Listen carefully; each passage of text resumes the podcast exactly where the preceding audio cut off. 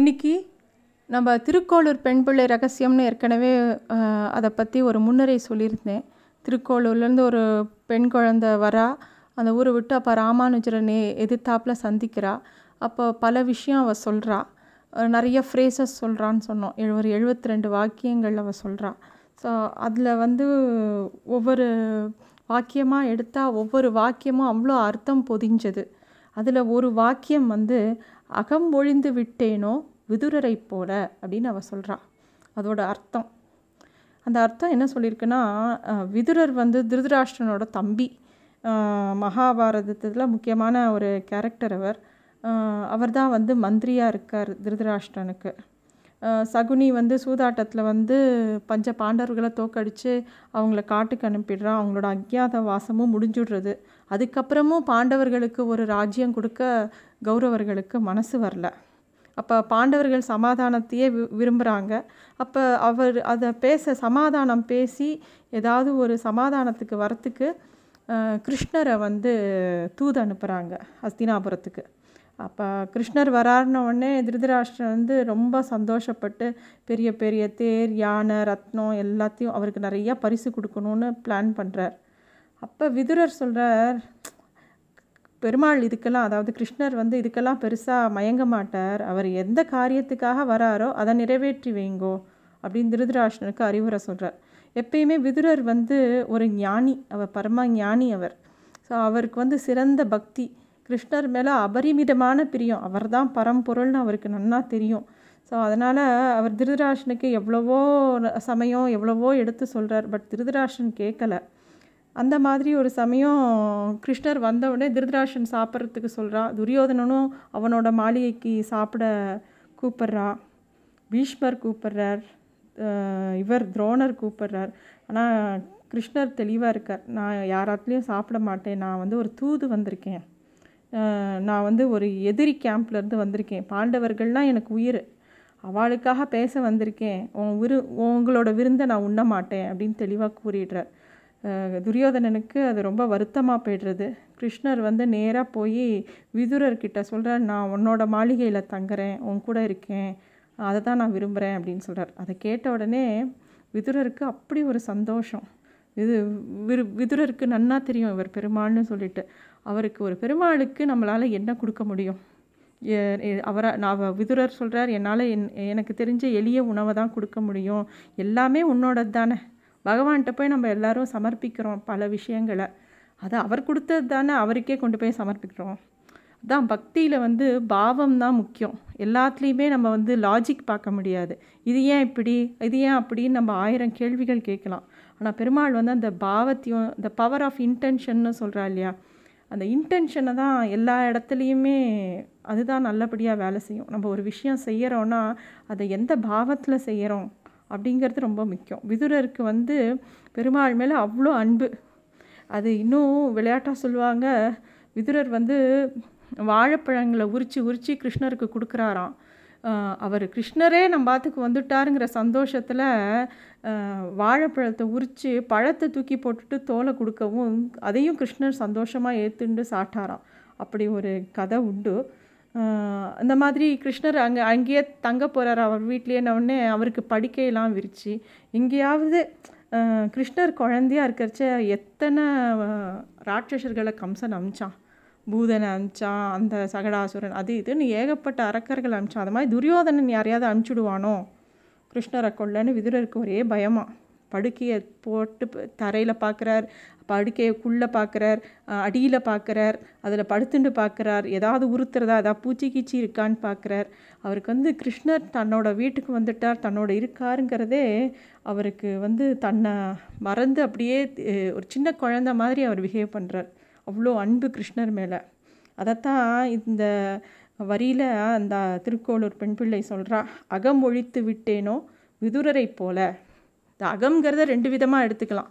ஒன்று வந்து வீடு பொருள் அதாவது தன்னோட வீட்டை சுத்தம் பண்ணி பெருமாளுக்கோசரம் அலங்கரித்து அவருக்கு எல்லாத்தையும் விட்டு கொடுத்தாருங்கிற ஒரு பொருளாக வச்சுக்கலாம். இல்லாட்டி தன்னோட மனசை கொடுத்தாருன்னு வச்சுக்கலாம்.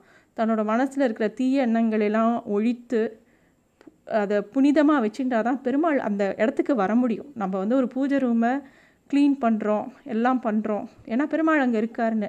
அதே அந்த பெருமாள் நம்ம மனசில் இருக்காருன்னு நினச்சினோன்னா அந்த மனசை நம்ம எவ்வளோ தூய்மையாக வச்சுக்கணும் அப்படிங்கிறது பெரியாழ்வார் கூட தன்னோட பெரியாழ்வார் திருமொழியில் ஒரு பாசுரம் சொல்கிறார் அஞ்சாம் பத்தில் இருக்குது எட்டாவது பாசுரம். ஏதங்கள் ஆயின எல்லாம் இரங்கல் இடுவித்து என்னுள்ளே பீதகவாடை பிரானார் பிரம்மகுருவாகி வந்து போதில் கமலவன் நெஞ்சம் புகுந்து என் செண்டித் திடரில் பாத இலச்சினை வைத்தார் பண்டு அன்று பட்டினம் காப்பே அப்படின்னு ஒரு பாசுரம்.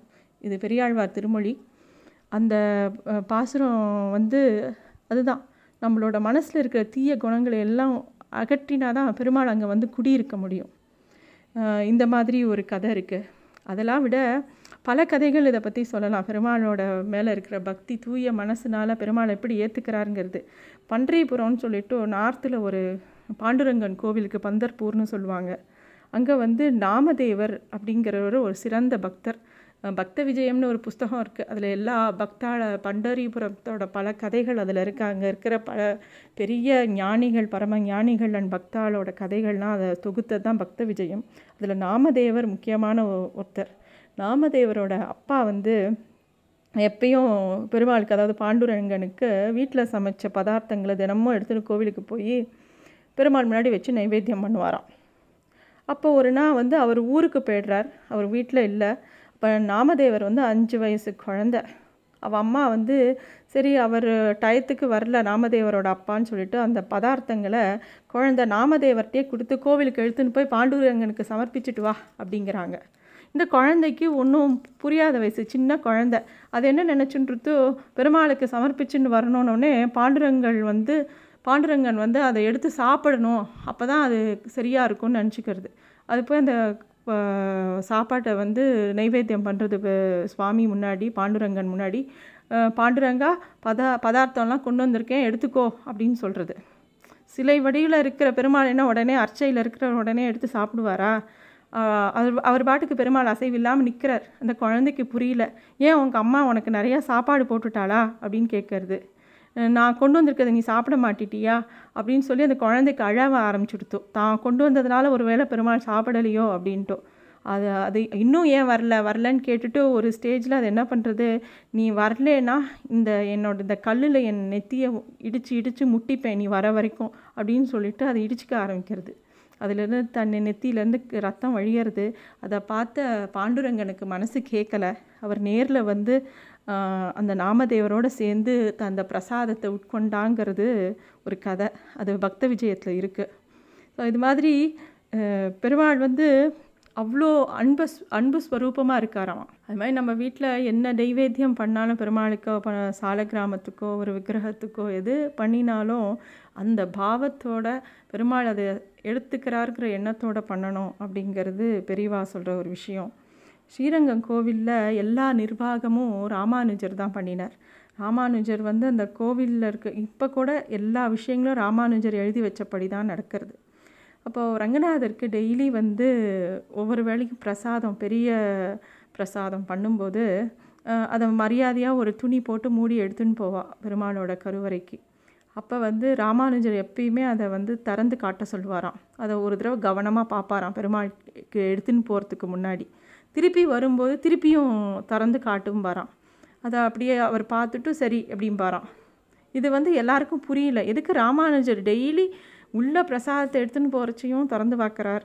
திரும்பி வரச்சையும் திறந்து பார்க்குறார் அப்படின்னு சொல்லிட்டு அவள் எல்லோரும் அப்படி கேட்ட உடனே அதுக்கு வந்து ராமானுஜர் சொல்கிறாராம் டெய்லி நான் பெருமாள்கிட்ட பிரார்த்திச்சுன்னாராம் ராமானுஜர். தினமும் உனக்கு பிரசாதம் ரொம்ப அன்போடு நாங்கள் வந்து நைவேத்தியம் பண்ணுறோம் நீ அதை ஒரு நாளாவது அதை ஏற்றுக்கிறியாங்கிறதுக்கு டெய்லி எனக்கு ஒரு குறிப்பு காட்டக்கூடாதா அப்படின்னு வேண்டிக்கிறாராம். அதன்படி அந்த பிரசாதம் உள்ளே போனது ஒரு மாதிரி இருக்குமா? திரும்பி வரும்போது லைட்டாக கலைஞ்சி இருக்குமா அப்போ பெருமாள் அதை தொட்டு சாட்டார் அப்படிங்கிறதுக்கு உண்டான ஒரு அடையாளமாக அதை ராமானுஜர் பார்த்துண்டாராம். அப்படி ஒரு கதை உண்டு.